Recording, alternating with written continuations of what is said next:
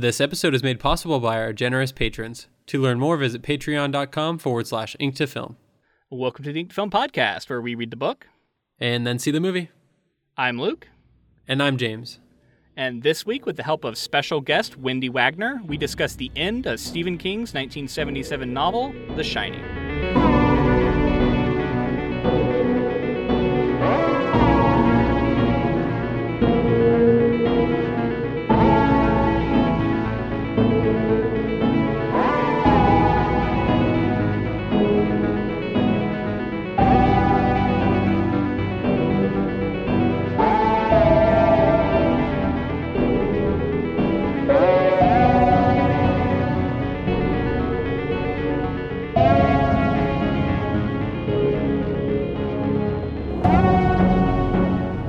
We'd like to welcome Wendy Wagner to the show. Wendy's poetry and short fiction has appeared in over 40 venues. Her third novel, An Oath of Dogs, a sci-fi thriller, was released just last year. She is the managing associate editor of both Lightspeed Magazine and Nightmare Magazine, and served as the guest editor of Queers Destroy Horror. She also was the nonfiction editor of both Women Destroy Science Fiction and Women Destroy Fantasy. She's also one of the nicest, most genuine people I've met in the writing industry. Welcome to the show, Wendy. Hey, it's awesome to be here. Thank you so much for coming on. So we are talking The Shining. This is our third episode for The Shining, and we thought it'd be great to bring you on and talk about it. Someone with all your experience and knowledge in the industry, and we just would love to hear your take on it. So I'm going to start off by asking you, when you first read The Shining, do you remember, and what kind of like memories do you have surrounding this book? Well, I actually didn't read The Shining for the first time until it was a little less than 10 years ago. I was a big fan of the movie, which I saw for the first time when I was in college. And it just took me a long time to, like, be ready for the other, like the real version, you know, and but I do love, like, Stephen King a ton, so it's like, okay, I just need to read The Shining because it's one of his best books. So I finally, I read it, and I just remember, like, it was just such a delightful, fun ride of a book, and I just, like, tore through it that first time, just read it so quickly, just ripped right along.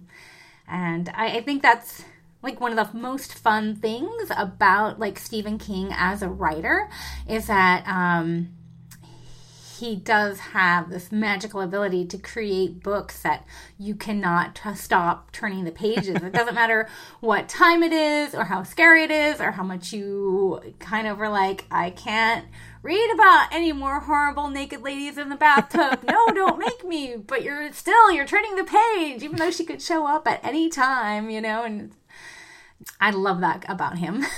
That's awesome. So I do want to know, so in general, Stephen King, how many of his books do you think you've read? Would you consider him a writer you really look up to, other than just being engaging, obviously? I mean, and not look up to, but is he a writer you admire? Oh, definitely. He is definitely. Actually, as I am recording this, my microphone, its arm kind of broke, so it won't stay upright very well. So I just have it, like, perched on top of a stack of books. And the top book is, like, the most precious book in my book collection. And it's a copy of Owen King and Stephen King's Sleeping Beauties, which I got last year. And it's actually, like, signed by Stephen King. Wow. I still actually haven't read that book yet because I'm like, every time I just, like, pick it up, I'm like, what if something happens to it? It has to just stay here in the office. So I might actually just cave and get it from the library and read, like, a junky copy there, so that I can finally read this book. But yeah, I love Stephen King. He is probably a major part of why I actually, like, sat down and became, like, serious about writing.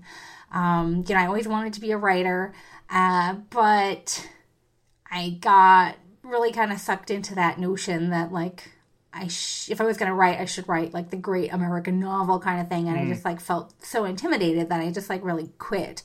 And then a friend gave me a copy of On Writing when it first came out. And it just felt like it just gave you such permission to just be yourself on the page. And it was like so tremendously inspiring that it just, it has made him kind of a hero to me. I'd say, like, you know, my two great, like, people that if I ever did meet them in person, I would probably just faint, would probably be, like, the two biggest influences on me are probably Martha Stewart and Stephen King. That's awesome. But I have this great memory of being a kid, I think I was about 8 or 9, and I have two older sisters, and we all would get books at the library, and they had gotten a copy of Night Crew. No, that's not the name of it, but something like that. So suddenly my brain is just like failing. Skeleton Crew. It's Skeleton Crew. And I just remember like they were passing it back and forth, reading these stories, and like they were in agreement that like the one story in there, the raft, was just like completely the most terrifying thing they'd ever read. And so I knew I kind of probably shouldn't be reading it because it seemed like, I mean, my parents didn't care what I read, but I knew that it was like, if it was super scary, I was like probably like pushing my limit.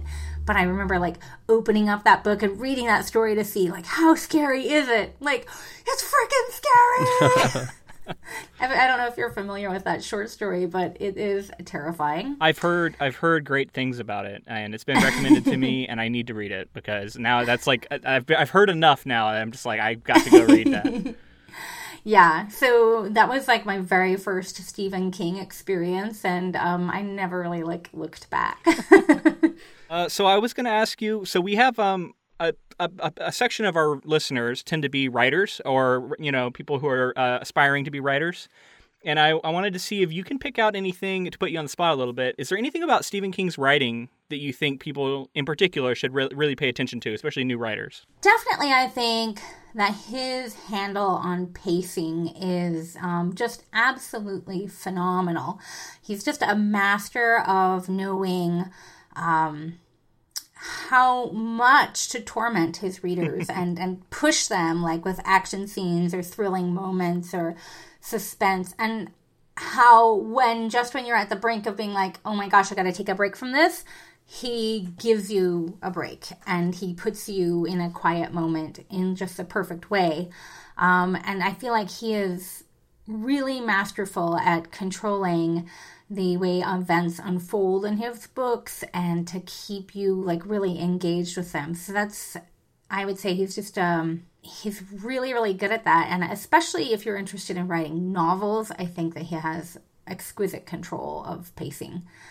His short fiction is great too, but it, you know, it's more of just like a giant, it's just like a little explosion of fun. Mm. But his novels, I mean, you can't, it's hard to read a book that has like 50 pages that go by before anything happens, but like you're completely riveted to it. Like, yeah. I would say like Bag of Bones is a great example, or what's Duma Key, that's the one where the main character goes to Florida to stay in the house after he's had this terrible accident.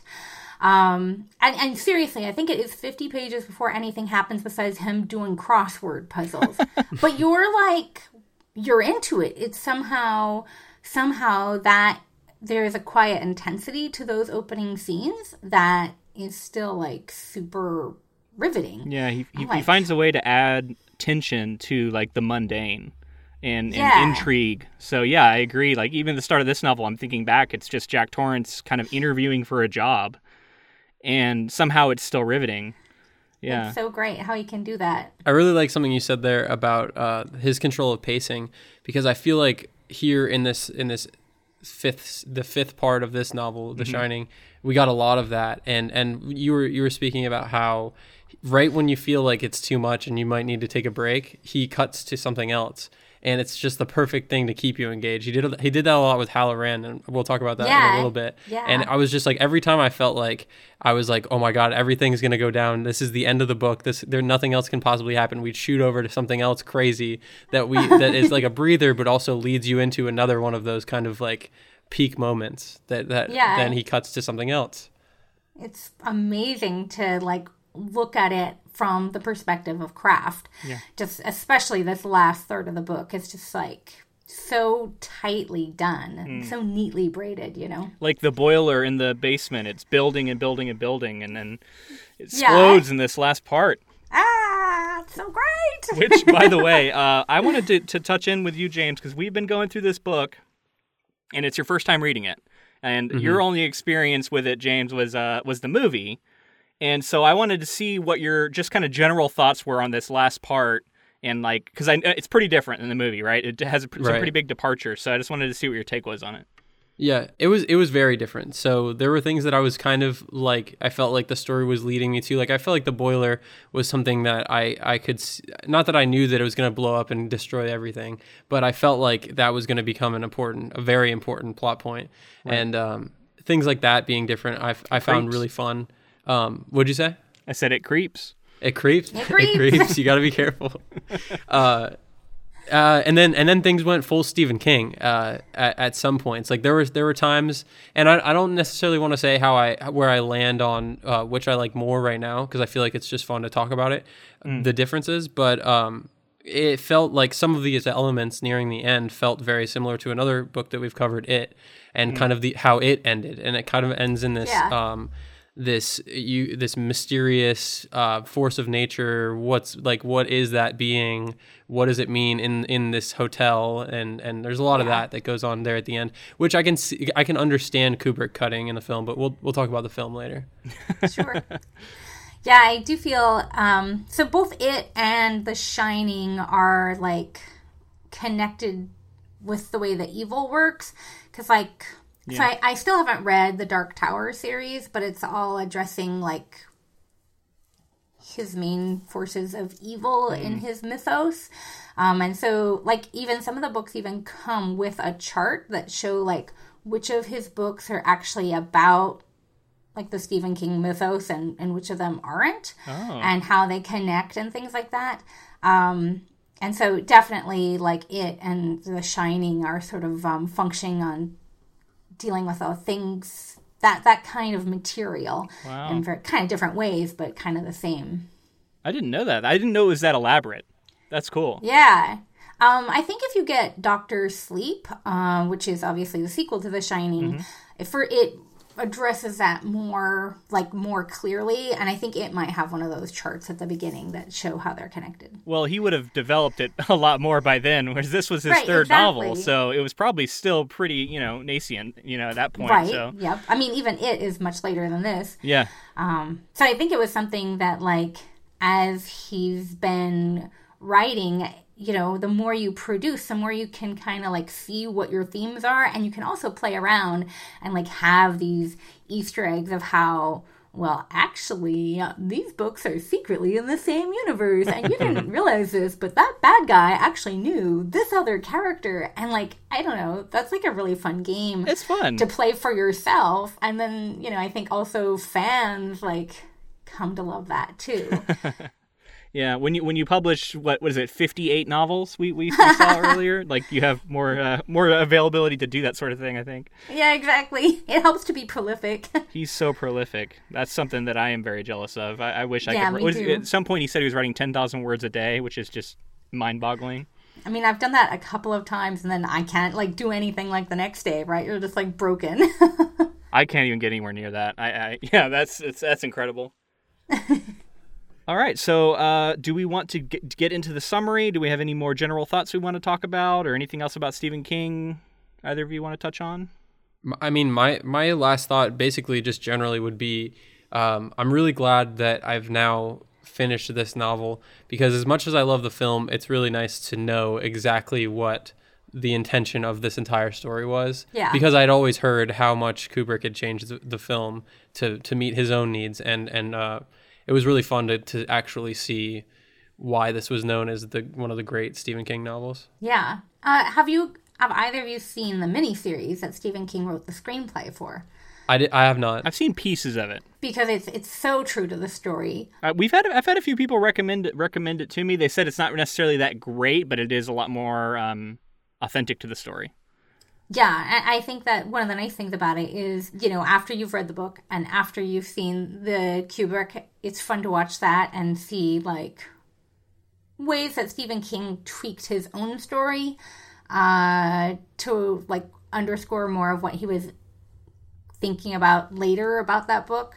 So that's like a nice, another conversation you can have with the text like later and see like how those come together and how they don't and things like that. Yeah, I like that. I wonder if there's some way we could find a way to cover that, James. So there's a bonus episode, or maybe if we get, when we go to cover Doctor Sleep, we could maybe kick off the coverage by covering the Shining miniseries real quick to kind of be a refresher. That might be a good way to do it. Yeah, I would like to. Yeah, that'd be a lot of fun.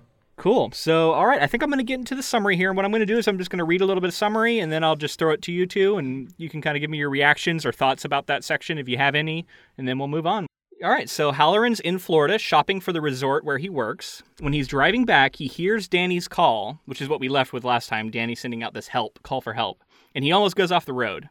He then convinces his boss to give him some time off and rushes to the airport. What did you think of this, like this long distance phone call Danny makes here to Halloran? I love this moment. I think for me, Halloran is probably my favorite character in the book because he's just an all around nice guy, and I love the way he doesn't hesitate for a second to go to Danny's aid. Like, he doesn't blow it off. He just takes it so seriously. And I love the fact that it's described having this, like, you know, he doesn't just, like, hear Danny being like, Dick. It's described as, like, how it, like, explodes in his head. And he has to, like, he almost drives off the road. He's got to go to the A&W and get a soda. And he's just, like... It's so intense, and, like, it just really underscores, like, the power of Danny's gift and, like, the power of the enormity of, like, what Danny's up against. And I just feel like it's so great. I also feel like the first sentence in the chapter that this is in is a really strange first sentence. I think it starts out, Mrs. Halloran's third son, Dick, dressed in his cook's whites. And it's just like, it's such a strange way to refer to anybody, especially because, like, Dick has talked quite a bit about, like, how he had a grandma who has The Shining. And so we've heard quite a bit about that family member, but we've never heard anything about his mom. And so it's just like this kind of weird, odd detail to pop out. Also, I think it does kind of underscore a little bit. One of my favorite little neat things about this book is probably how nobody, not any of the real characters, go by their real name. And I just think like that is such a neat thing, because even Horace Derwent is mostly called Harry by his friends, as we see in this last section. He's like the last character to reveal this like false name business. I didn't think about that. So in Wendy, I think we learned at some point Wendy is maybe her middle name? No, she says it's short for Winifred. Ah, Winifred. That's what it is. Okay. And of course, Jack is always a nickname for John. And Danny is for Daniel. And he's also called Doc throughout. Right. Mostly called Doc. And then Dick is obviously a nickname for Richard. Yeah. And so I do think that there's something going on here a lot with like how... I feel like this is one of Stephen King's novels where he tries to be most playful with language. And I think that's kind of part of what's going on in this. And so for me, I just think like that, maybe that's like a little sly, little, that unusual way to describe Dick at the beginning of this chapter. Yeah, it's kind of this omniscient narrator voice a little bit, right? Like he does this a lot, and it's an interesting stylistic choice that he seems to do in a lot of his novels. Yeah, it's more of a third person, but it's the camera on that third person can move in or really tightly right in their head, or it can pull out to, you know. Because he's not thinking of himself that way, like most likely. Right. That's kind of this outside judgment on him. Right. Yeah, it's interesting. So I did want to talk about, one of the things we also try and do is touch on like social things whenever possible. And I wanted to call out Nnedi Okorafor wrote this article for Strange Horizons, I think.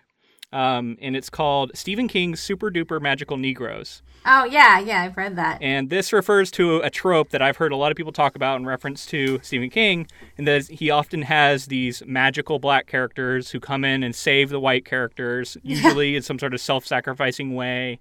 and how over time people have recognized this as being problematic. And I really love that article by her because she is a huge Stephen King fan and says so in the article and grew up reading him. Also, we're three white people here, so we're not going to, like, you know, break any new ground talking about this. But no. I just wanted to mention it. I don't know. Have you heard of this, James, or is this kind of new to you? I haven't heard of that, no. But I was really intrigued by the way that he uses certain characters in his writing, and the way specifically this was written in the 70s, and the way that like he knew. I was just kind of surprised in certain moments about the way that he knew to get under this black character's skin, and like. But I that is a good point that you bring up, that like he does tend to write characters like that tend to save the day. And yeah, I hadn't even thought about that, honestly. You don't know about some of the major ones that are referenced are like The Stand. And which I don't know if you know anything about, and then nothing, I think, about that. Was it The Green Mile? The Green Mile's him, yeah. Yeah, that one. So there's a few of these where he's done this sort of thing where it tends to be like the only real black character, and that black character is magical. And Nnedi points out in her article that this is sort of an ingrained thing where people of color are associated with being like mystical because they're kind of exotic. And how it can kind of perpetuate this stereotype, right? I'm not going to do it justice. Honestly, what I'm going to do is I'm going to link the article in our show notes for people who want to check it out. And it's written from the point of view of a fan of Stephen King, so I definitely recommend reading it. And it's really interesting. And I think it's something that Stephen King, probably didn't do on purpose. It was an accidental thing that he probably internalized. And it's interesting to see how he's kind of...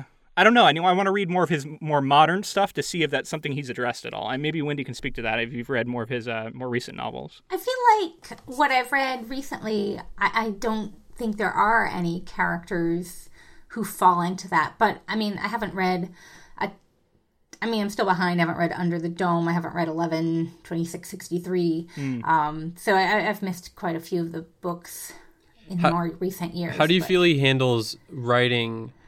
an African-American character like this, because what I was trying to say before is I feel like there is a couple spots where it gets a little touchy, the things that he decides to talk about, like he doesn't have the first person knowledge to speak like this, and it seems like sometimes he toes a line and then goes over it a few times, but I'm not really sure. What do you guys think? Yeah, I agree with you. Like, there are definitely some times reading this, especially this first section, like talking about, you've got a line about how he didn't know what color they were when they were talking with their minds or something like that, and you're like, I don't know, that doesn't seem quite like why would he be thinking that? What it's about, Yeah. And yeah, you would think that DeCalloran goes around just constantly thinking about how he's black, like it just is always on his mind, because that's kind of how it is, and when Stephen King's writing it, right.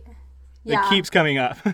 So something I did want to address in this section was the fact that he also he's thinking to himself, and he can't believe that he's left Danny up in the Overlook now that Danny's calling down to him. He's like, how could I have left him? And he remembers a time that he went into room 217 and saw the woman. And I just think that's a really cool backstory to know that he knows that the danger's there and that there's things there, but they didn't hurt him. So he thought that they wouldn't hurt Danny, but he realized that Danny's so powerful that of course they would attack him, and he can't believe that he was ever so naive. Yeah, I thought that was great because, he's so concerned with Danny in that first scene and, like, so loving and gentle and kind with him, and does specifically warn him not to go into 217. And so when Danny has that experience, you do immediately, like, doubt Dick. Like, how could Dick have given him this bad advice? How could he have not been more serious about, like, watch out for room 217, it is creepy AF. Yeah. And then, like, to realize, like, no, Dick really was being true.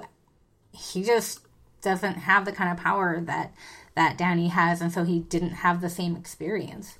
And so I thought that was really nice to, like, because you do in the middle maybe doubt Dick a little, but then once you get back in Dick's head and you see, like, his perspective of, like, the events, you're like, no, this is, like, the most true and possible good dude that you could have in this book. Yeah, he's so likable. So we hate to see him get hurt later. And it's, you know, it's he's a great character in my opinion, and he works really well, and I love to see him sort of spring into action here, and it's also a very kind of nice dramatic twist to have, you know, what he does not be quite as effective as we were hoping it would be, I guess. Right, yeah. I can honestly say, like, I thought for sure that he was a dead man at one point. Well, I mean, you've seen the movie, so. Right. Yeah, exactly. All right, well, let's get into this next section here, a summary. All right, so when Danny wakes up on the morning of December 2nd, he goes out into the hall and sees a man crawling on the ground wearing a dog costume. The dog man has a bloody face, and he threatens Danny. Danny goes back to the bedroom, and Wendy wakes up. After spending the night in the airport, Halloran finally makes it on the plane early this morning. Jack has spent the night in the basement with the Overlook's papers, and now he's in the lounge. This time, the bar is fully stocked. So we're covering some different stuff there. I do want to talk on the dog stuff, because I know that's like a mysterious scene in the movie, right, where we see a flash of a guy in a dog costume. Yeah. Did you think you were going to get the answer to that from reading the book? I thought something might be there, but I also thought that, like, I always just thought it was, like, meant to be kind of just, like, saying, look how eccentric and crazy and weird things have been in the hotel before. Well, I love that character, Roger the Dog Man, and how you see him first threatening Danny and being a tool for the hotel, and then, like, you see him later from Jack's point of view, and you learn all about his backstory as, you know, Horace Derwent's boy toy. And so I just feel like it's great to have him get used in those two scenes in such different ways. One in which he's, like, completely menacing and terrifying, and one in which he's, like, really pitiable. And I feel like he's a great stand-in for Jack. I mean, by the end of that scene where we see him in the bar doing tricks for Horace Derwent, you're like, oh, he's Jack's foil. He's what's going to happen to him. Yeah. And Jack, I think, even has a moment where he considers that possibility. Right, yeah. Yeah. All right, let's move on. The bartender, Lloyd, gives Jack all the martinis he can drink. Harry Derwent's 1945 masquerade ball is in full swing, and Jack is happy to be at the party. Delbert Grady, the caretaker who murdered his family, tells Jack he needs to punish Wendy and Danny for their bad behavior by killing them. Jack has a vision of killing Danny with a mallet. Soon the party disappears, but to Jack's delight, the bar remains stocked. Since the bartender is gone, he decides to make his own drinks, but hits his head and passes out when he tries to climb over the bar. It's 8:30 in the morning. Halloran has landed at the Denver airport and is trying to get to the Overlook. So we get a lot of party stuff here, right? Where he's basically in the party for a while, talking with everybody, talking to Grady, who is an interesting character in his own right. Yeah. I mean, I think, like, one of the greatest parts of what's going on in this part, in the party scenes, is, like, Jack is realizing that he's, like, in, like, a whole bunch of times at one time. Like, it's, like, the hotel exists in, like, all times at one time, and it's all freshly happening all at once. And it's, like, a really weird thing to stumble into because, you know, most of the book feels pretty linear. And so then, like, now you really feel like the book is coming unmoored and coming into this, like, next terrifying section where even time doesn't necessarily matter, and the true colors of the hotel are starting to really show through. Yeah. I love the way that, like, at the beginning of this book, like, Grady is described by Mr. Ullman as, like, just being, like, this total loser dude who, like, is, like, a bum, basically. And, like, when we see him in this scene, he's, like, so classy and has a British accent. And Jack is even like, wow, what's going on? And he's like, well, you know, the hotel is investing in me. It's seeing I get educated. And it's just, like, such a devil character, right? How tempting for a guy like Jack Torrance who wants to believe that he's, like, the smartest guy on the planet and so talented and amazing. Like, oh, if I stay in the hotel, it's going to make me the best writer ever. And I mean, Luke, if your evil hotel offered to make you the best writer in the world, would you maybe take up its offer, right? Yeah, it'd be tempting. Your soul or the National Book Award. So I do want to ask, that kind of opens the door for a question that I had earlier that I finally remembered now. So we've been talking throughout our coverage of this and going back and forth about how sympathetic we find Jack. How much of it do we feel like is the hotel using his weaknesses against him, and like, do we feel sorry for him, like he's being victimized? I mean, it's obviously it's a bit of both, right? Or do we feel like his weaknesses are something that he could have bested, and it's through his own trouble that's getting him here, and his own violence and all of that? So where do you fall on that spectrum? Well, as a quick aside, one of the things that the miniseries does is it attempts to make him an even more likable character. Okay. So I think that's like kind of interesting, because I feel like the Stanley Kubrick movie makes no attempt to make him more likable. I think it tries to make him less likable. Yeah, I agree with that. Yeah, so, I mean, Jack is a difficult character, and you can't help but kind of, I mean, you want to feel pity for him. Like, he has this terrible backstory with his dad, who is, like, awful. Mm. And you do get this feeling, here's this guy that kind of grew up, like, you know, he's not quite poor white trash, but not far from it. And he was dumped into this situation dealing with, like, way above, like, the way outside of, like, the class situation that he grew up in. Teaching at a prep school would be very stressful and weird after, you know. But that said, I do feel like at just about every opportunity, he's like, his pride and in himself and his self-absorption just is like constantly like beckoning. Like, it's like a giant like eat here for free sign to like the things that are in the Overlook. And so it's a reading him is so much like watching Breaking Bad, and you're like, oh my God, Walter, you cannot make a good choice if it hit you in the face because you are an asshole. So, I mean, that's how I feel about Jack, is very similar. But he's a truly compelling character because he like, he does see that he's doing bad, and he does know that he should be doing better. Yeah, we mentioned how he does obviously feel guilty, and he'll often make these big proclamations about how he's never going to do this again, and I always kind of would roll my eyes. And then, you know, the book has as it goes on, especially, takes pains to say that this isn't him anymore. It's now the hotel kind of embodying him. Mm-hmm. But I go back to those earlier chapters where I think it still kind of was him, and he was still doing some pretty terrible things, and so I don't know. It's I struggle to like how to see how much I actually feel bad for him.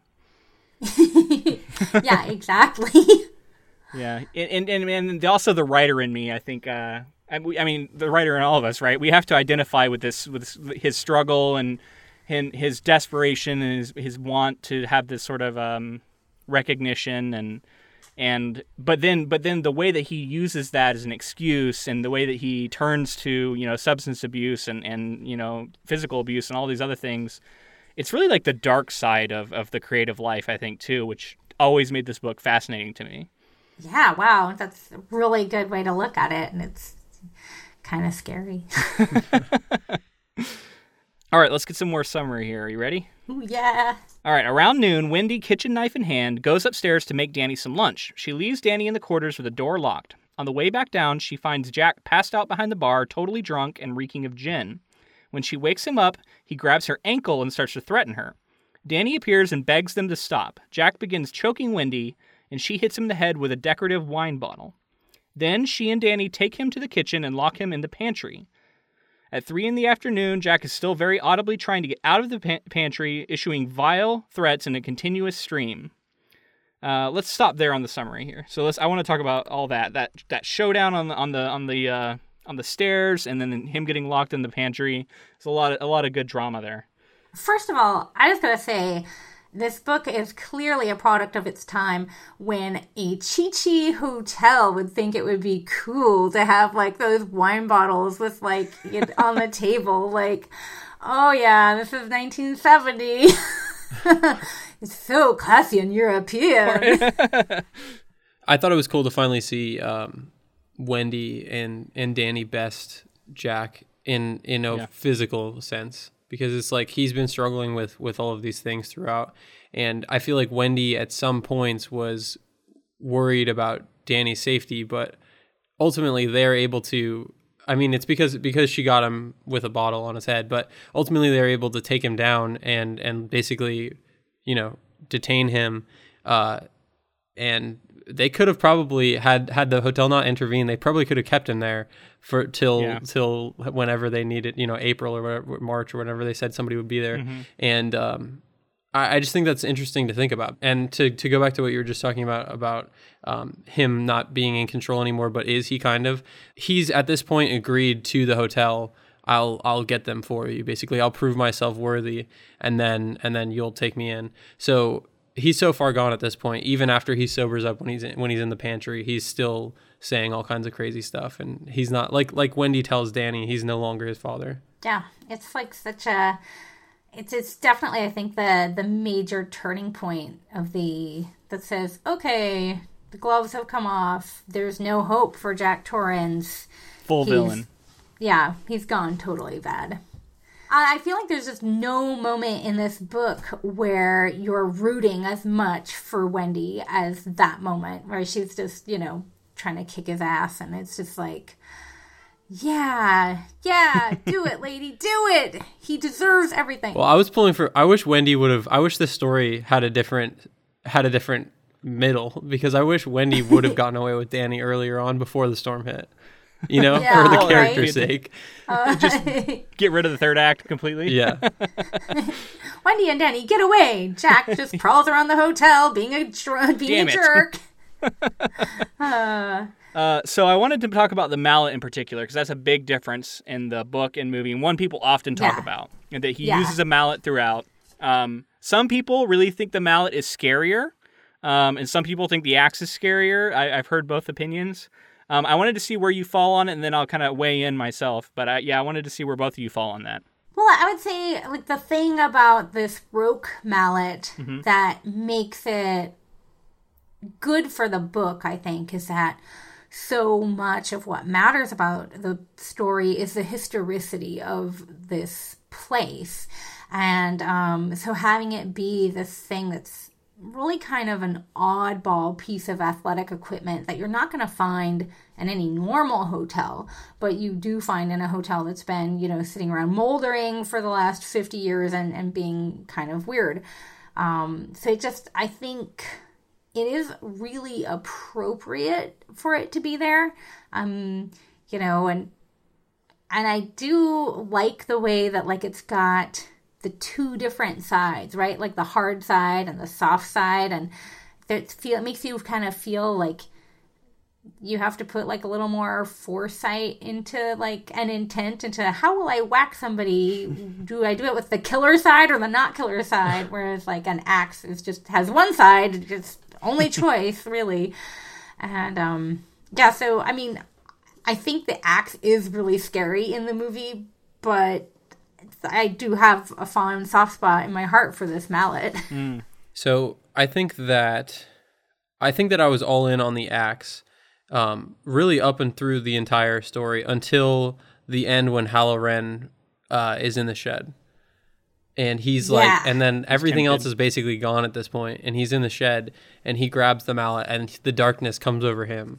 That really, like you were just saying, Wendy, that like shows that it's so connected to the hotel. It's like even this small object is connected to the hotel. So I like that element of it. In terms of scariness, I'm still going axe because I don't know. I just love the scene of Jack running down the hallway with an axe, and that like Jack Nicholson. I don't know if I can get that out of my head. So good. Okay, so yeah, I agree that I think the axe works really well for the movie because it's so dangerous, and so seeing him with it is scary in that sense.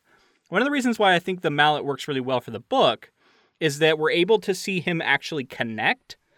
And it's dark. He's hurting our characters that we love, but he's able to like smash Wendy in the back and hit her in the, you know what I mean? And like he hits multiple people and he breaks Halloran's jaw with it later. And if you have an axe, like you can't really do that. Like either you're chopping off a limb or you're like basically killing somebody. So it's like it's a more extreme weapon, but because of that, like, you can't have these kind of like interactions where people are getting hit multiple times and bones are breaking and teeth are flying, and because of that, it's very brutal. And then I really like the way he describes it throughout, how it's like wearing down because he's been smashing it into everything so much. And so that's just a cool visual too. Like it's like just like himself, like it's getting worn down by this, and it's getting scarred, and it's covered in blood, and it's getting splintered and all that stuff. So yeah, I love that. I also think, like, how horrible do you have to be to pound somebody to death with like a mallet versus, I mean, anybody could get like kind of like riled up and like swing an axe and then be like remorseful. Oh, I just accidentally cut off my wife's arm and I didn't really mean to do that shit. But, you know, you're going to be whacking somebody for a while before they're dead with that croquet mallet. Roque mallet. Yeah. All right. So when these sounds stop, almost 2 hours later, Wendy and Danny wonder if he's gotten out. They hear the elevator start to move as the Overlook Hotel comes to life around them. Meanwhile, Jack is eating Triscuits in the pantry, trying to gather his strength. He'll need it to punish Danny and Wendy for their betrayal. He begins to feel sorry for his father and understands why he beat his mother with a cane. She must have betrayed Jack's father, like Wendy betrayed Jack. Soon, Grady arrives outside the pantry door. Jack agrees to kill Wendy and Danny if Grady will let him out. So Grady lets him out. In the kitchen, someone has left something for Jack, in a martini glass, a fifth of gin, and a dish of olives, and a mallet. Now Jack is happy. I also wanted to talk a little bit about Grady speaking on behalf of the inn's like overall manager, right? This other almost like Lovecraftian horror type being that we never see. I don't know if we ever really get direct things from him, although maybe we hear some words, like if that's what's hitting Halloran at later. I don't know if that's the Overlook itself or not. Well, is he also like when he's unmasked, when Jack is unmasked later, would you consider that to be him? Do you know what I mean? Maybe. Like, is that the hotel itself? It might be. Is this, I wanted to ask you, James, and I don't think there's any way we can answer this because we haven't read all these charts and everything, and maybe Wendy knows, but is this Pennywise? Is this an early version of Pennywise? I don't think it's exactly Pennywise, but it might be like Pennywise's brother or something. Like it's some other entity similar to Pennywise. Yeah, okay. Yeah, I think it is. I mean, there's that recurring, I can't even think of what he calls them, but there is this idea, right, that's in like the mythos, that you can become like a horrible person, and then you kind of like channel. Sometimes they're just called like the things, and they come from this other dimension, and they're like monsters that are horrible, and they become you and you become them, and there's like a blend of them, and that's, you know, what Pennywise is. And it's addressed very much in Doctor Sleep, and so I think when we see Jack at the end unmasked, I think it's kind of like the manager, which I think is the thing that has established itself inside the hotel. I think it's like wearing Jack, like, you know, the hand and the puppet kind of thing. And it's like, it's such a poisonous, toxic thing that it's actually like breaking down his very flesh and like rotting him from the inside, because we're not meant to like contain that kind of evilness. Dolores Claiborne has really good introductory stuff about these creatures. I think it's probably like one of his best books for that. Oh, cool. James, were you about to talk about the Danny scene I was about to talk about? Maybe, but when Danny refers to it as it, basically. Yeah. Well, no, I was going to specifically say he says you're a mask to him. Right. And that lining up with the whole unmask, Mask of the Red Death. And then like we talked about, like you were just said, you know, he's wearing Jack like a mask. Right. That all lines up. I like that. It all tracks really well. Yeah. The other thing is Danny addresses the fact that whatever that creature is that's kind of controlling Jack has to control Jack in order to affect the physical world during that moment.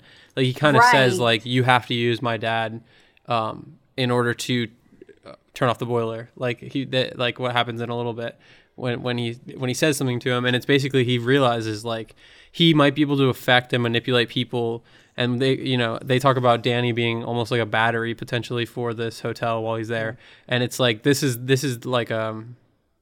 probably more than the hotel's ever done before or ever will do again, just because Danny. Yeah. And so to be able to manipulate Jack like this is a big moment. And then they kind of blow it in the end, whoever this entity is. Yeah, exactly. One thing at the very beginning of this little section that is nice is Stephen King does give us that little reminder to help ground us, because when they're in their quarters, Wendy puts her head down on the heat register to see if she can hear, because they've been listening to Jack ranting and raving down in that pantry, and she can't hear it because the furnace turns on. I love that, yeah. And when you first start just reading it, you're kind of like, oh, the hotel is trying to obscure it, so she can't tell what's going on. But then at the same time, it is just that little plant, so that you are primed for that boiler. So you were just talking about how Danny says you have to use my father to affect the real world. How do we feel about Grady letting Jack out of the pantry, because that is almost kind of like breaking that rule? Like Grady is able to affect the physical world and unlock that door. Does that feel at all like a cheat, or does that seem like that's within the realm of this story? That's a tough one. I have always gone back and forth on that, like whether it's the movie or the story. And I mean, there is a little bit of a setup. I mean, it was Danny that locked the door, and they do talk about how to actually keep the door locked, it's got to be, the bolt has to go in just the right way. And so there is, a slight chance that maybe,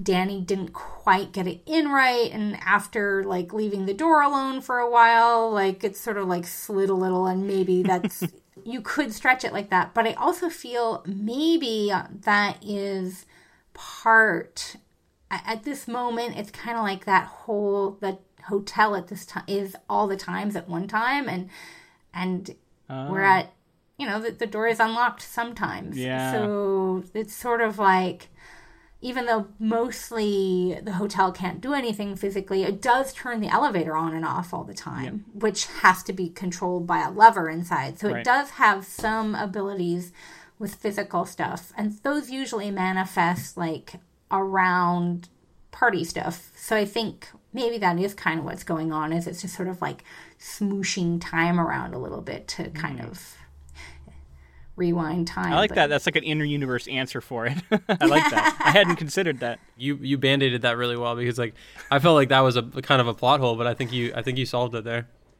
Yeah. Yay! Well, also, the reason I like it, I think narratively, to me, is it if I ever get too comfortable in my knowledge of what something can and can't do, then it starts to become less scary. So I like that, in a sense, this is sort of saying like, oh, you thought I couldn't do this? Well, let me show you that I can. And so all of a sudden that makes the hotel even scarier, because then you're now like, wait a minute, what can it do? What can it, and so you're kind of always left wondering. And Pennywise was like that in It, right? Yeah. Mm-hmm. So I have another question then, if we're going down this path. Okay. Couldn't this, maybe potentially, this entity have manipulated the hotel into the boiler being at a time that it wasn't about to burst? Right. Exactly, right? Like, why doesn't it save the boiler itself? If it can run the elevator and open that door, why can't it just undo the steam thing? Yep, undo the steam. But I also think, like, a lot of what this book is about how when you lose control, you get stupid. Yeah. And it is about, like, it's so much of it is about, drinking heavily. And I think the hotel has been drinking heavily from Danny. And I think there's a reason why it's like Dick Halloran always calls it the shine. It's not just like, because this, like, the shining sounds like a cooler thing than you've got a gift or something. I think it has a little bit of you know, because of like moonshine is like an actual liquor that, you know, I think that maybe there's a little bit of that there. So like there's this idea of this like hotel growing drunk off of this like kid's magical powers and it's really stupid by the end. Yeah, I mean, the hotel forgetting about the boiler definitely was, I feel like, somewhat represents Jack losing control as well. Like it's like once this entity like has you, and I think it's just that idea that like if you have too much power, like that folly is going to follow if you're not careful, kind of thing. Yeah. Totally. So one other thought I had about how this could make sense in the in-universe is that there could be a finite amount of power that the Overlook has at any given time, and Jack is in the pantry for a long time, and so you could say that maybe it was building up to be able to do this one small act like of unlocking it, and then when it does that, it's kind of like spent, and then it uses its powers maybe later to like embody him. But maybe there's like a finite allocation to where it doesn't have enough power left to then do the pressure. Right. It definitely is described as being kind of difficult to do as well. Like he really had to work it. Like it. Yeah. No, like they need the body with the muscles to be able to actually do it because it just can't maybe exert enough pressure to do that. Yeah. I could see that. Just maybe, I buy it just enough. Yeah. I like it. All right, let's move on. Halloran is almost a sidewender. He gets a threatening message from the Overlook telling him not to come any closer. He goes off the road and is rescued by a man driving a snowplow. The man tells him where he can rent a snowmobile and sidewender. Also, the man seems to indicate that he has a bit of the shine as well. At the Overlook, it's close to 5 in the evening. Wendy is overcome with curiosity and, knife in hand, leaves Danny in the quarters to find out if Jack is out of the cellar. He is. He hits her in the stomach with the mallet. She runs to the stairs. He hits her again with the mallet, this time in the ribs. Wendy jumps on his back and plunges the kitchen knife into his lower back up to the handle. She tries to make it up the stairs. He's halfway up now, and Jack is right behind her. We talked about that scene a little bit when we were talking about the mallet. But yeah, you wanted to touch on the Halloran part.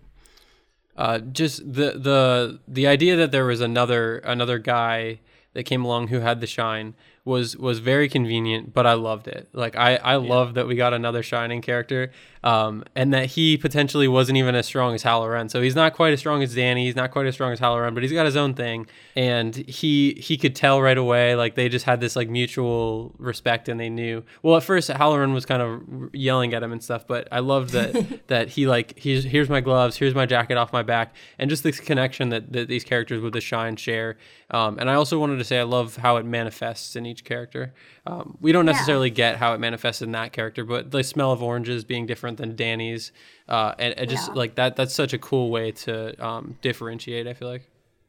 Yeah, I like that. And you know, when he's on the airplane, you know, he's sitting by that kind of quirky lady, and afterward he mentions that she has a little shine. And he does worry, like, about meeting so many people with the shine as he's traveling. And so I think that's like kind of like an interesting, you know, you kind of get the sense that the forces of light are being arrayed against the forces of evil. And it's kind of a cool thing. Mm-hmm. We talked a little bit about this, I think, in our last episode, James. You can correct me if I'm wrong, but we were talking about narrative time, or maybe it was the first Shining episode. And we were talking about how in the books you can play with this stuff a little more. And this is a cool example to me because this scene of Wendy kind of being chased by Jack is stretched out over multiple chapters, and we're getting the stuff from Dick that spans like hours, right, over the court. Yeah. Whereas she's on this, it makes it feel like she's on the stairs for hours, but she's actually not. So it's a cool kind of device you can play with where you can have time progressing differently. And he gives us these little touchstones where he says, like, and around this time, Wendy was doing this at the hotel to let us know that this isn't happening at the exact same time. Mm-hmm. It's cool. And I like that you can play with that in writing in a way that can be difficult, at least in film. Yeah, it's super neat.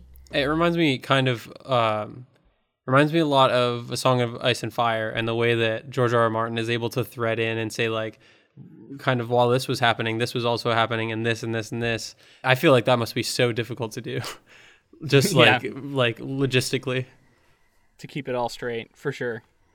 Well, a lot less characters in this one, at least. All right, so Jack is still right behind Wendy. She almost makes it to her room, but a quote, a man with a green ghoul mask comes out of one of the rooms and scares her.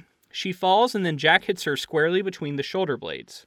She almost passes out, but manages to crawl and claw her way into the quarters and lock the door.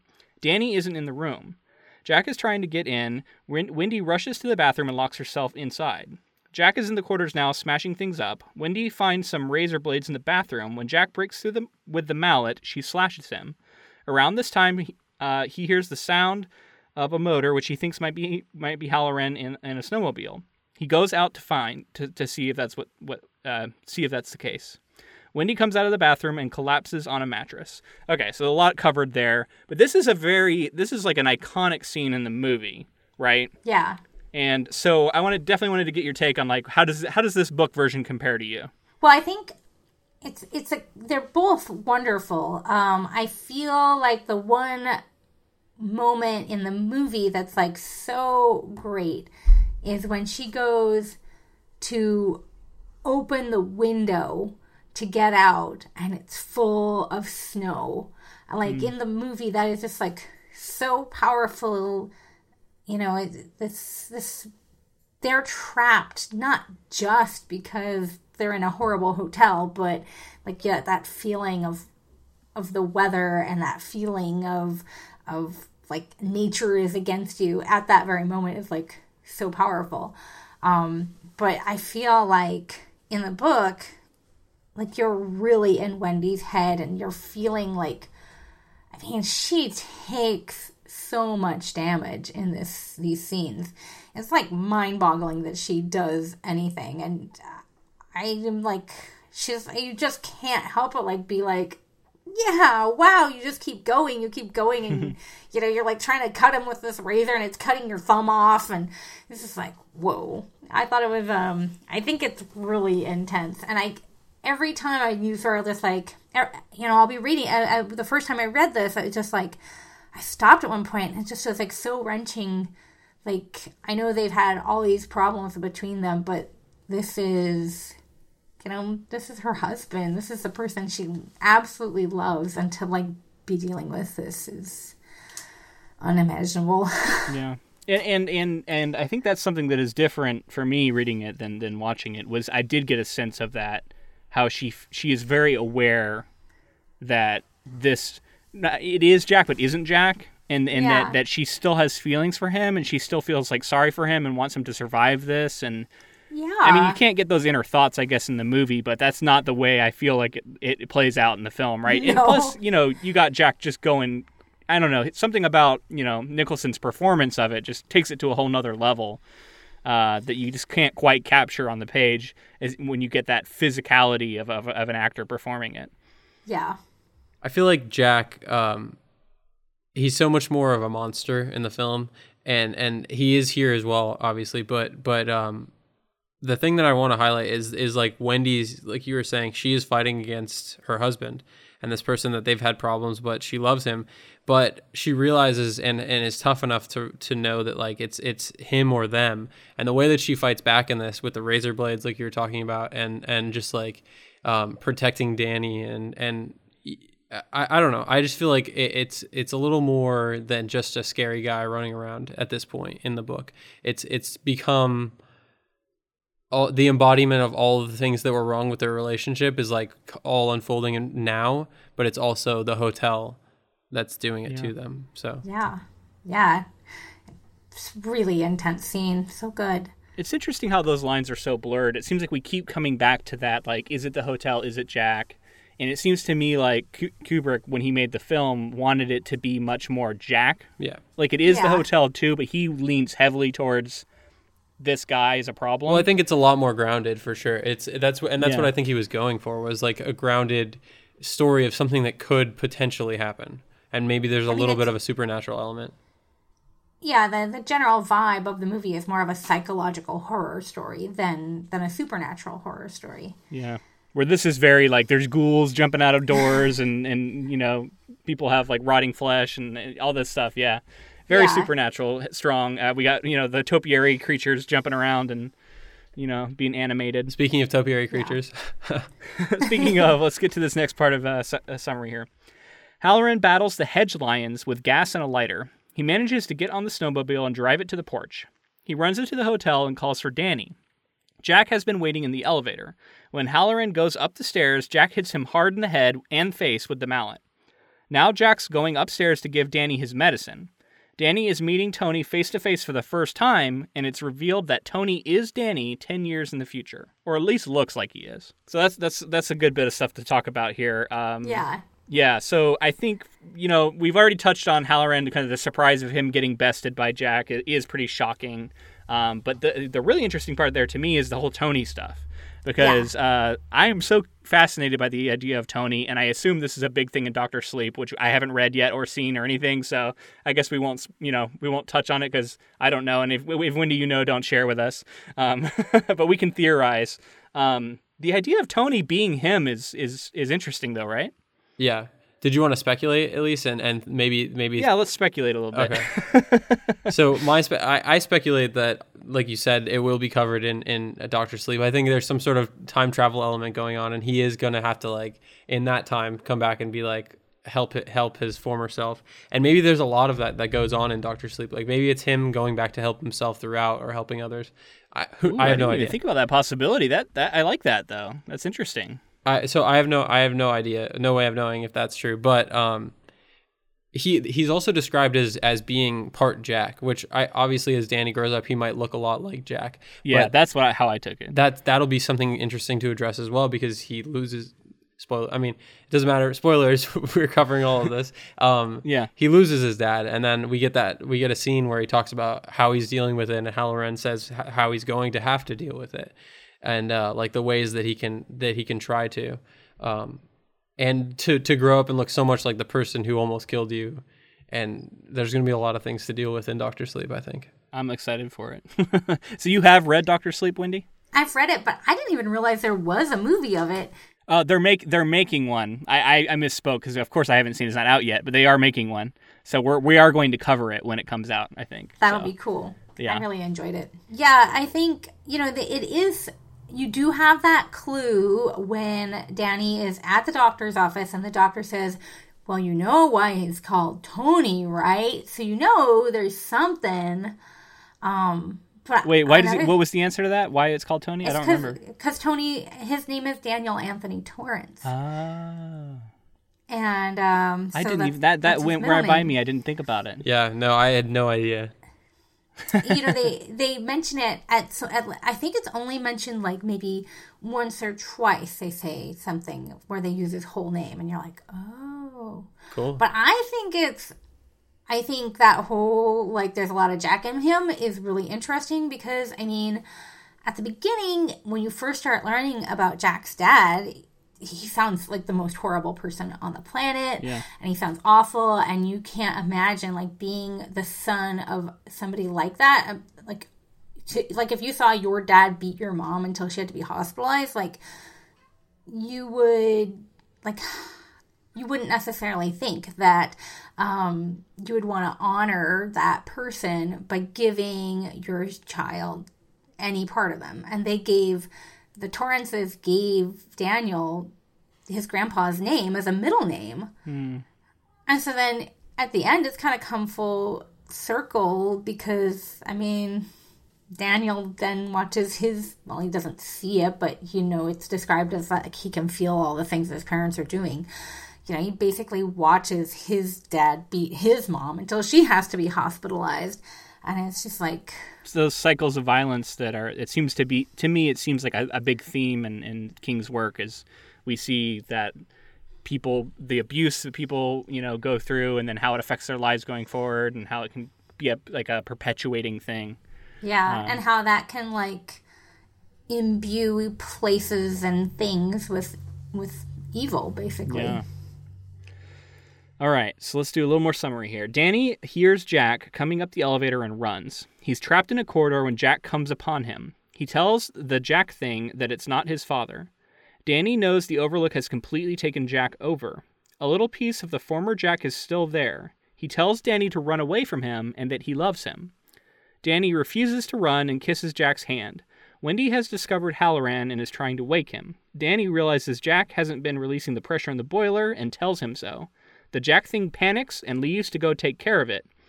Danny knows he has to find Wendy and Halloran so they can get out of the Overlook before the boiler explodes. It does, moments after Jack gets down into the cellar. Okay, so that's like a lot of big stuff there happening at the end. I do definitely want to touch on the moment that Jack sort of comes out and it has his like dad moment, and that's really the last thing we see Jack Torrance do where he's not being completely controlled by the hotel, right? Yeah. I feel like if you didn't have that moment where he comes out and is a dad, like I feel like the book would have like a really unsatisfying ending. And I feel like Stephen King is a master at manipulating emotions, and he knows just what you want, and you want to feel bad. You want to feel really bad sometimes, like, 'cause at these tragic moments. And so, like, if he just, like, stayed a monster through the whole time, it's like, oh, yeah, the good guys won, whatever. But, like, you get that last, like, oh, there was a tiny bit of good in him, and he really did love Danny, and look, they reconnected, and oh, sugar and goodness and light can't exist in the world. Briefly. Yeah. He gives briefly. A little bit of hope, right? Yeah, but it's almost meaner, you know? Yeah, I don't know. It's different for sure, because I noticed that. I mean, that's true in It. That's true in a lot of his stuff where it isn't just bleak. It's like, in the end, good can still triumph. Right, in some way, or at least and have some sort of like Pyrrhic victory or something. Like you said, it's made so much worse by the fact that like right after this, he like rips his own face off because of the hotel like takes over his body, and he like rips his own face off, and like nothing's there. And he mashes it with the hammer, right? Doesn't he keep beating himself in the face? Oh, that's what it is. Yeah, you're right. Yeah, bashes it, and it's described as like taking everything, like basically nothing of Jack is left once that face is destroyed. Yeah. Yeah. I mean, I'm glad Danny got to say goodbye, but... Yeah, so, and then they're able to get Halloran, who is alive, not dead, and they get out, and then the boiler explodes, and it's epic. Like, the whole thing... It's so great. The whole hotel goes up in flames. He describes it in a cool way. Yeah.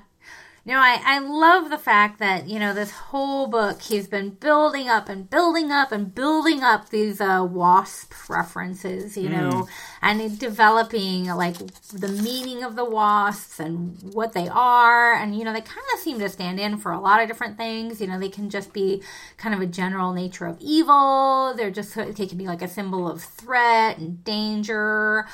They kind of become associated with his dad because he talks about how his dad burnt, you know, smoked out the wasp's nest and then set it on fire. And then at the end, he just unloads the wasps. Like, first, you know, the papers in the basement catch fire, and it's just like burning autumn leaves below a wasp's nest, he says. And you're like, oh. And then it finally hits, and the window on that, you know, presidential suite blows up, and out comes the wasp monster.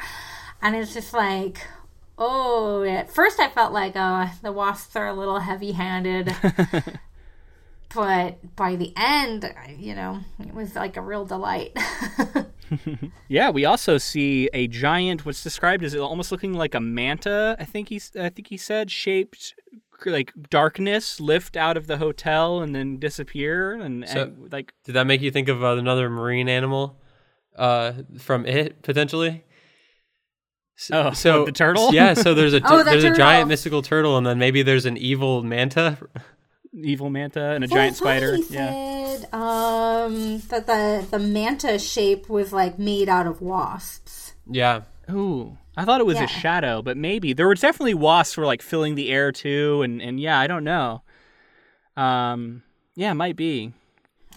Yeah, let's see. From the window of the presidential suite, he thought he saw a huge, dark shape issue, blotting out the snowfield behind it. For a moment, it assumed the shape of a huge, obscene manta, and then the wind seemed to catch it, to tear it, and shred it like old dark paper. It fragmented, was caught in a whirling eddy of smoke, and a moment later it was gone as if it had never been. But in those few seconds, it whirled blackly, dancing like negative motes of light. He remembered something from his child 50 years ago or more. He and his brother had come upon a huge nest of ground wasps. And then he says, and then the thing in the sky was gone.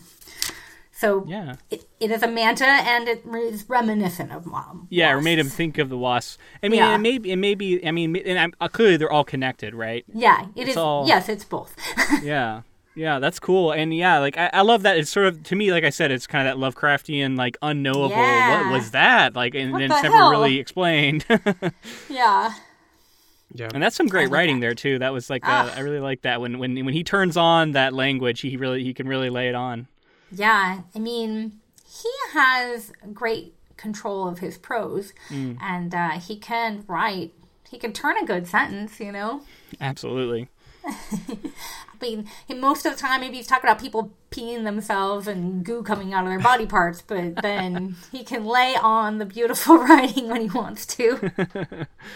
And then the last scene here before we get the epilogue is them going to the equipment shed to get blankets for the long ride ahead, and then the Overlook almost makes Halloran murder Danny, but he's able to resist, and then they all escape. And he says, you know, I'm never going to come within another 100 miles of this place. I feel like that's, like, such a great part, right? Like, that's, like, the movie ends, you know, is so, like... I don't know, you know, it's like, okay, Jack's gone, everything's hunky and or dory. But this ends on that note that anybody could get poisoned by the Overlook. Anybody, even somebody as good and wonderful and kind as Dick Halloran could get used by it when it's in a full spate, you know? And I did feel like retroactively that made me feel more sorry for Jack. Yeah. Because it makes it seem like it's very powerful, the fact that it almost gets Halloran, of all people, to do this, right? Right. But I guess I don't know if I actually prefer that, because I kind of don't want to let Jack off the hook. Like, I like the idea of him being a little bit more at fault, just personally, because he does seem pretty reprehensible, especially early on in the novel. So I kind of don't like the idea of just kind of totally forgiving him at the end and just saying, oh, he's a victim of the hotel and that's all it was. Right. No, I agree with you that he is a reprehensible, disgusting human being, and he kind of gets what he deserves. Kind of. Yeah, kind of. Although maybe he could have changed, you know. I like that there's a tragedy there, too, of it seems like he genuinely wanted to at a certain point. And then he was hoping to make a better life for them. I don't know. He's a very fascinating character, I think, because of that. And I can also see why Kubrick decided he wanted to go a different way. Also, famously, the novel ends in fire and the movie ends in ice. Yeah. And that's something that King has said that he always didn't like. Like, it didn't sit well with him. He felt like it ended the wrong way. So I just wanted to get your take on that, James. Have you ever heard of that, like that discrepancy? And what did you think of the differences there? I hadn't heard that before, but that is cool. I don't know that I feel like it ended wrongly. I kind of understand I don't know. There's a little more spectacle to an explosion, and like it's kind of more finite. Whereas I feel like Kubrick's like Frozen ending, ice ending is more of like a subtle ending. I don't know. I think it's cool that he did like an explosion and a fire that all kind of lines up with temper and anger, right? Right. So I think metaphorically, I can see maybe like King really likes that metaphor of an explosion coming to a head. The pressure, the building pressure. But it's like, what about like the ice quelling the fire, like stopping that anger and like snuffing it out? Like I understand. I think where King is coming from, but I also don't know which one I prefer actually right now. I'll have to get back to you about that. I kind of feel like the movie has a more scary ending, right? Like, because you've got a haunted hotel, and at the end of the movie, like the hotel is still haunted, and Jack is like permanently welded to its yard. The evil of the hotel lives on, right? Yeah, exactly. Yeah. It's a much more like it is. There's no feeling of like good one in the end. It was more survival. Yeah, just survival. And that last image, I don't know, like seeing him frozen like that, it just makes me think of like the Donner Party, and it's just this like human, like there's this real sense to that ending. Like there is this human folly to have ever like decided to build a hotel, any place where the elements are that terrible and like needs like that, you know, the hotel on its own can't survive the winter. So like, it's just like a ridiculous concept in the first place. I definitely want to revisit this when we get to the movie, and I was going to save it for the movie episode, but because we're talking about it, I think it's worth mentioning. I've heard that after filming was over, the sets they used for the hotel actually burned down. What? Yeah. Whoa! Yeah, after filming was over. So those sets all got destroyed in like a freak accident fire. Hmm. That is really cool. So Stephen King broke into the studio and was like... It's going down my way. I will have my revenge. Yeah. So, why did that happen? Yeah, it's interesting. We should definitely look in because there's so many fun little stories about the movie that I'm sure we can try and get into. Ooh, I can't wait to listen to the podcast when you guys do that episode. Oh, thank you. So, all right. So we got one final section here. It's the nice kind of rosy epilogue. The novel ends the following summer. Wendy, Danny, and Halloran are in a Maine resort where Halloran works. Wendy and Danny are moving to Maryland. The novel ends with Wendy and Halloran sitting on either side of Danny while he catches fish beneath the afternoon sun. So this is a very just like rosy, happy ending, which we talked about. I think King likes happy endings. Actually, from what I've read from him, he tends to come around to a happy ending. I'm sure that's not always the case. He's written enough to where I'm sure that that is not always true. But yeah, I don't know. He's got like a positive end here. It makes you feel good. It's nice, and I feel like one of the things like that makes this ending feel so good. I mean, we don't totally know what's going on. Well, I guess we do know We do know, actually, because she mentions this life insurance policy. Yeah. The real engine of the story is their financial situation, right? It's one of the... I think it's, like, the most powerfully terrifying thing in the book. She can't go stay with her mom. She doesn't have any skills. He doesn't have any real skills. He's an English teacher. Yeah. And just, to be so... powerfully trapped by your economic situation, and then this is such a great happy ending. There's enough money for Danny to go to college, and it's gonna be hunky and great and swell, and we can even stay at this motel. Yeah. I mean, this resort, and maybe that part of that's because Halloran's pulling strings, but just that they have resources now that they didn't have is so great. So now that we've gotten to the end and Danny has survived, the last time we didn't want to spoil it by talking about it, but Doctor Sleep, from what I understand, is about Danny as an adult. Yeah. And I am going to be interested now to track this economic arc because, like you said, the economics trapped him and their family. And then at the end, we're given this rosy picture of, now you have this money and it's sort of solved everything. I am going to be curious, too, because I think it's interesting to consider King's arc, where he was very poor, at least lower middle class growing up, and then he hit it so big and is now famously ultra rich from his writing. Yeah. And I wonder if he feels that money sort of paved the way and everything's hunky-dory now or what. I'd be really curious to know how he feels about wealth, and now that he has attained it, did it live up to maybe what he thought it was going to be like when he was younger, chasing after it still. Yeah, I wonder about that, too. Yeah, and I wonder if that's in the writing at all. I'll be curious to see. I'm going to look for that, at least. Yeah, I feel like money isn't a concern for a lot of his characters in, his newer works, like Lisey's Story and Duma Key. So I feel like maybe that old fear of being poor sort of maybe left him, but I do think... that he has a really strong sense of knowing his roots and stuff. I know a couple years ago there's a special fund that helps people pay their heating bill when they can't afford it, and the state of Maine was having budget shortfalls, so they couldn't they had to stop the program in the middle of winter because they just didn't have the money to do anything. And so Stephen King came in and he funded it. So, because it's so cold in Maine in the winter. Yeah. And so all these poor people got to have their heating bills paid and could actually, have heat in their house. And it's I do think that even though he is really rich and he gets to spend the winter in Florida now. Right. I think that... he does remember at least what it's like to grow up without a lot of money and stuff. Yeah. You always want to see that. That's so cool. Yeah. Makes me happy. All right. So I think do you have any other general thoughts about the novel now that we finished reading it, James? Is your first time through? Overall thoughts about your experience? like I said, basically at the beginning, I'm really glad that I have this source material now, because even though there are so many of those differences through the novel and the film,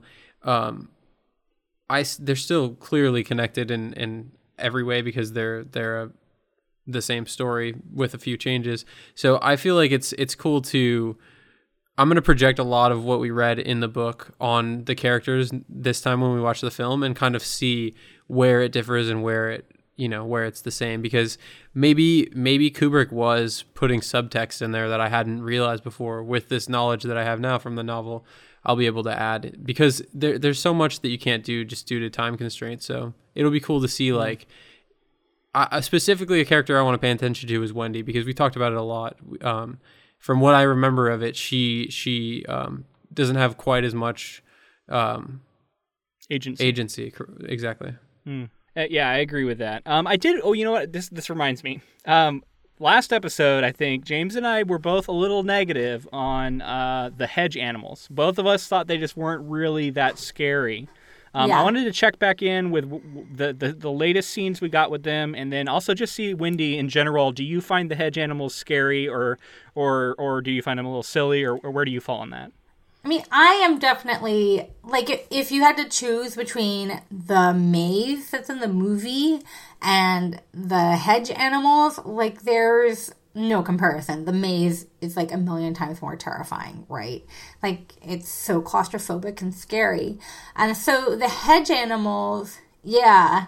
I think, kind of the goal of the hedge animals is to have something that's innocent and cute and sweet, then be really subverted. And I feel like that works super well with the playground equipment, right? Like, the playground equipment, like the concrete, like, tubes to crawl through and things like that, like, that is, like, really scary, and I think they do a great job, like, being, innocent, subverted. But, yeah, it's hard to get too terrified about giant plants, right? I mean, even in Little Shop of Horrors, you're not really that scared of Audrey. Let's just face it. But I do really... I do like the image of them. There is, like, this moment, like, Danny has a vision of them, like, the building being on fire and, like, the hedge animals being all burnt, and his mom's saying, "Look, Danny, at the hedge animals," and he's, like, looking at their burnt thing, and then, like, at the end, you do see the hedge animals, and it's Dick that's saying, "Look at them," and they're all, and no, actually, Dick doesn't say anything. Danny just says, they're dead, they're all dead, and he's, like, so happy that they're dead. Yeah. And it's the kind of the contrast between how his vision was and how the animals really are, and just the idea of these, like, things that were cute that then became terrifying, and then just being, like, these brittle, burnt-up, hollow things. It's kind of, I think, maybe kind of a little bit what the whole story is about. It's like, the hotel seems like this charming, adorable place to stay in the Colorado Rockies. And isn't it great? And look how swell it is. And then it becomes really menacing. And then at the end, you realize that it was never really that special or great to begin with. It's just sticks. It's just powered by... It's just sucking off life from other people. It's not that big of a deal. Yeah. I think if you want to see some scary plants, I think Jeff Vandermeer will probably be able to get you that. When plants start interfacing with our bodies and in weird and disgusting ways, then they get really creepy to me. Yes, but yeah, absolutely. a big lion swiping at me with its branch arms isn't as scary. Yeah, I agree. Yeah. Even these scenes, I kind of got a better sense of what they could do to someone had they gotten a hold of somebody, like they do to Hal Loren. Right. But it's still just burn them with fire, and you'll be all right. Yeah, exactly. I think my other thought I have kind of like on the large scale of this is, just the writing of this book. I think King was trying to challenge himself and push himself. It's a very operatic novel. It's got, he's really does his best to go between Queen, like, really get in deep to, like, the different characters, but he's also, like, trying stylistic things. Like, there are some pages where, like, you know, he'll, like, intercut the regular voice that he's using with, like, things that are set off in italics, either music or thoughts from the hotel or flashes from other times and things. It could almost be awkward to read in some places because it does get kind of, like, you know, overblown. It's like having an aria where the chorus is also shouting kind of thing. But I really feel like he was trying to push himself when he wrote this book. He's experimenting with different things. Yeah, and it's interesting because you see a lot, I don't know, I do, and when you're in workshops and stuff, you see a lot of writers trying these things to, you know, sometimes it works, sometimes it really doesn't. And yeah, and often they'll look at a great, like, Stephen King and say, well, Stephen King does it, you know, and it's a lot of these things have a high level of difficulty associated with them. And even someone like King doesn't necessarily, like, doesn't mean it isn't occasionally awkward. Right. Yeah. It's that stuff's all very interesting because it's like, there is no real hard and fast rule about what you can and can't do. And it's more just trying it, and you'll have varying levels of success or how well you pull it off. Totally true. Totally. All right. Well, I think we've covered everything now. That's The Shining, the novel. Thank you so much, Wendy, for coming on to help us finish it out right. It was so fun. Yeah, we really enjoyed having you. It's been a pleasure to talk about this novel with you. I do want to say, if our listeners would like to check out your book, An Oath of Dogs, it's out now. You can pick it up, I think, Amazon or local bookstores. It seems to be everywhere, right? Yeah. Yeah, absolutely. Check it out. Do you want to tell maybe a little bit about that novel? Oh, sure. It's like a science fiction thriller. It's set in the not too distant future. It's like maybe 300 years ahead, and we've started to develop our first habitations on another planet, which, if you live here in Oregon like Luke and I do, you will see some definite connections to the Pacific Northwest with these enormous trees and things like that. Anyway, so it's about a lady who moves to this planet with her therapy dog, and when she gets there, she discovers that the guy who hired her just vanished into the woods and is apparently dead, and nobody seems to have a problem with that, and except her. And the more she learns about what's going on in their small town, the more she's convinced that maybe the giant mega corporation that they work for might have something to do with his death. Cool. And I love dogs, and so I've been sold on this novel for a while. I haven't gotten a chance to read it, but it's high on the list. I need to pick it up. This even just solidifies it even more. Are there topiary creatures in there, in the forest? No, but there are a ton of different kinds of plants and trees and creatures that are weird and disturbing. So cool. That sounds good to me. One of my friends told me there was one scene afterwards he felt like he couldn't go to sleep. And I felt like that was the best compliment I ever got, right? You know, like, Stephen King fans should appreciate that for sure. That is correct. Definitely. I'll definitely be checking that out. That sounds awesome. Oh, thank you. So, Wendy, would you like to let our listeners know where they can find you online? Sure. My website is a really dumb name. It's winniewoohoo.com.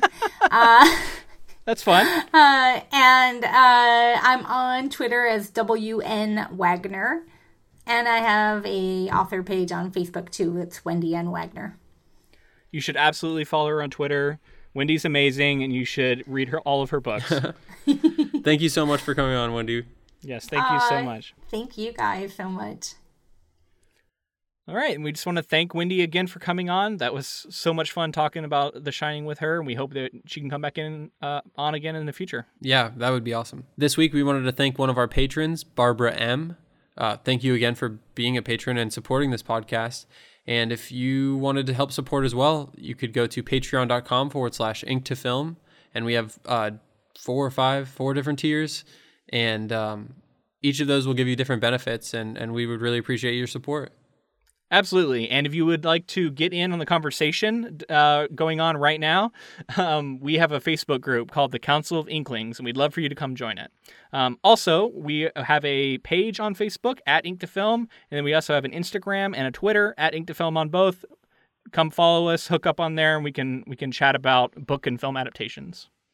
If you wanted a way to help the podcast out without spending any money, we would really appreciate a rating or a review on iTunes or wherever you listen to podcasts. It really helps to get our name out there and potentially get more listeners in the future. Yeah, and we just wanted to thank Ross Bugden for the use of our intro and outro music. Oh, I also wanted to say before we go, I'm going to be at Viable Paradise next week, so we're actually going to try and put out the live recording of my American Psycho presentation I did at OMSI, and that'll be our next episode you'll see in our feed, and then the week following that is when we'll actually get to the Shining film, so make sure to look for that. Yeah, it'll be right around the time of Halloween, so it'll be perfect timing. Yeah, I can't wait to watch it. I'm very excited. I've seen the movie a bunch, but I haven't seen it in a long time, so I'm excited to revisit it, especially with the book so fresh in my mind. I cannot wait. Oh, and it's on Netflix, so if you have Netflix, you can watch it, easily. Okay, until next time. Thanks for listening.